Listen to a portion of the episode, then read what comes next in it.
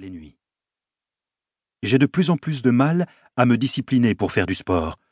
Moi qui étais habitué à 10 ou 12 heures d'activité physique hebdomadaire, j'en fais péniblement trois. En négligeant ce compartiment essentiel de ma vie, le cercle vicieux s'installe. Plus je lâche sur mon hygiène de vie, plus je déprime. Plus je déprime, plus je me laisse aller. Comme dit mon père, tout fait boule de neige. À mesure que je prends du poids, je perds confiance en moi, et même plus, ma foi en la vie, ce qui rajoute à ma panique de perdre Pierre-Henri. Et malgré cette angoisse immense et omniprésente, je refuse d'accepter l'implacable réalité. Je refuse tout. Je refuse de le perdre, je refuse de reconnaître que je suis en train de craquer. Ce déni m'aide à ne pas m'effondrer, car je pense ne pas en avoir le droit. En général, c'est lorsqu'ils en sont arrivés là, eux aussi, que des gens viennent me voir pour que je les aide à se sortir de cette spirale infernale. Seuls, ils n'y arrivent plus. Ils ont besoin de soutien et frappent à ma porte. À raison, car en général, je sais précisément quelle clé leur donner pour les aider à se sortir de ce genre de piège. Ces moments difficiles que j'ai traversés ont profondément changé ma vision des choses et m'ont amené à devenir celui que je suis aujourd'hui et qui vous parle. Ces accidents de la vie m'ont probablement rendu plus fort, mais ils ne m'ont pas épargné, à moi non plus, le chagrin et la déprime. La condition pour continuer à avancer est d'affronter notre souffrance, de suivre le chemin consistant à nous connecter à nos ressources propres, à cultiver notre résilience. J'ai compris que chez moi, la famille jouait un rôle très important. La responsabilité que je ressens vis-à-vis des miens est le premier ressort qui m'a fait me relever et me décider à aller bien. C'est ce qui m'a toujours permis dans le passé, aux moments les plus difficiles de mon existence, de reprendre le contrôle de mon corps et de ma vie. C'est ce qui m'a permis de retrouver le goût des projets et des défis. C'est ce qui m'a conduit à vouloir donner du sens à ce que je faisais.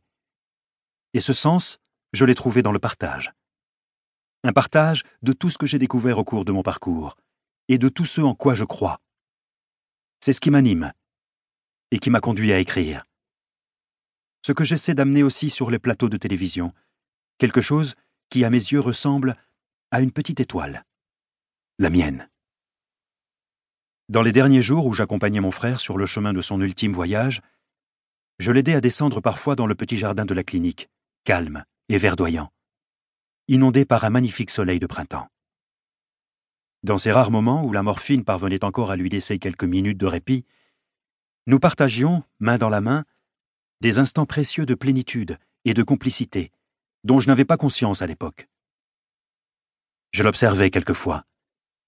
Il était là, les yeux fermés, respirant profondément, comme pour se délecter des dernières gouttes de ce merveilleux breuvage qu'est la vie. De ces moments suspendus, j'ai retenu un message, comme un dernier cadeau qu'il m'aurait fait sous la forme d'une réplique silencieuse. Mérite ça. Chaque jour qui passe me le rappelle. Chaque jour qui passe, j'essaie d'en être digne. Chaque jour qui passe, j'ai un peu plus conscience de ma chance d'être en vie. Chaque jour qui passe, j'essaie de porter mon attention sur ces petites choses qui font les plaisirs simples et la beauté de la vie. Chaque jour qui passe me renforce dans mon ambition et mon combat, parce que vouloir le meilleur pour soi, ce doit être aussi vouloir le meilleur autour de soi. Dans la méthode FitNext, je posais les premiers jalons de ce qui constitue mon combat. Je montrais comment ce qu'on met dans notre assiette n'influence pas seulement notre santé, mais au bout du compte, notre vie entière.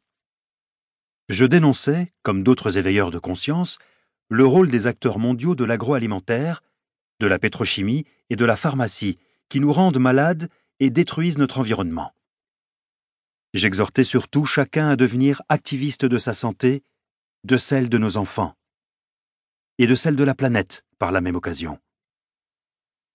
Ce combat, j'ai eu envie de le poursuivre dans ce livre. D'abord, pour répondre à tous les hommes et les femmes qui me demandaient par où commencer, comment faire, sur quel levier agir? Ensuite, pour résister au découragement. Ce que nous percevons de ce monde, ce que les médias nous en disent et nous montrent, n'est pas très joli. Il y a comme une impression de fin des temps, un parfum d'apocalypse imminente qui flotte dans l'air, comme si notre Terre était entrée dans un temps cosmique ténébreux où tout paraît azimuté, irrationnel. Pourtant, je garde au plus profond de moi la conviction que la lumière peut encore rejaillir, à condition simplement d'y travailler sérieusement. Et puis enfin, ce combat, j'ai eu envie de le poursuivre pour mettre fin à la politique de l'autruche et au cynisme. Le plus rageant dans tout ça? Nous. Notre attitude générale, qui est celle de l'attendre et voir, plutôt que de l'agissons ici et maintenant. Par paresse Je ne crois pas. Ou pas seulement. Par ignorance de ce qui se trame? De ce à quoi nous sommes exposés? Pas sûr que cela suffise à tout expliquer non plus. Il y a, et il y a eu, ces quarante dernières années, quantité de signes révélateurs, de preuves, d'une dérive autodestructrice de notre civilisation. Cette dérive s'est traduite par des pandémies tueuses, comme les cancers, l'obésité, et a réussi en très peu de temps à bouleverser de façon dramatique l'écosystème auquel notre espèce, et des centaines de millions d'autres, est adaptée. Face à ces mutations, à titre individuel, on se sent démuni, seul et sans pouvoir. C'est là, pourtant, que réside notre erreur. Car chacun d'entre nous a le pouvoir de changer les choses. Si l'on veut aller bien, si l'on décide enfin d'être heureux dans sa vie, un cercle vertueux se met en place. Se faire du bien à soi, c'est faire du bien aux autres, et respecter du même coup les gens qui nous entourent et ceux que l'on aime. Pour faire partager cette idée simple, mais si essentielle, j'ai dû aller à contre-courant de la facilité, à contre-courant de ce qui m'était constamment opposé dans mes coachings ou dans ma façon de diriger ma société, à contre-courant des sempiternels Mais alors, on ne peut plus rien manger, des Tu sais quoi? Il faut bien mourir de quelque chose. Erwan, pour réussir, il faut se salir les mains. Ou encore des Clairement, ce partenariat n'est pas très éthique, mais ça peut rapporter beaucoup d'argent. J'ai commencé par essayer de mieux comprendre.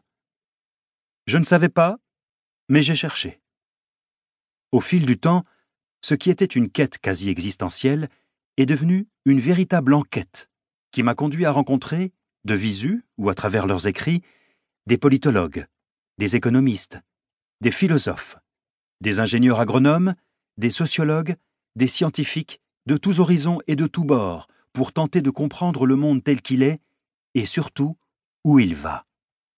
Ils m'ont donné des clés pour tenter de dénouer la grosse pelote de laine où s'entremêlent les fils de notre santé, de notre alimentation, de l'écologie, de l'économie, de la politique, de la philosophie. Ce que j'ai appris, compris, m'a profondément bouleversé et inquiété aussi. La folie que l'argent et le pouvoir ont générée chez certains est sur le point de nous envoyer droit dans le mur. Je ne suis pas un conspirationniste, parce que par nature, j'ai confiance en l'homme. Mais force est de constater que des hommes agissent exactement à l'encontre de ce qui devrait être essentiel, notre santé et notre bien-être, sacrifiant du même coup l'avenir de notre planète. Et ce, sous nos yeux en toute impunité et en pleine conscience, parfois avec notre consentement, mais souvent, hélas, en nous enfumant.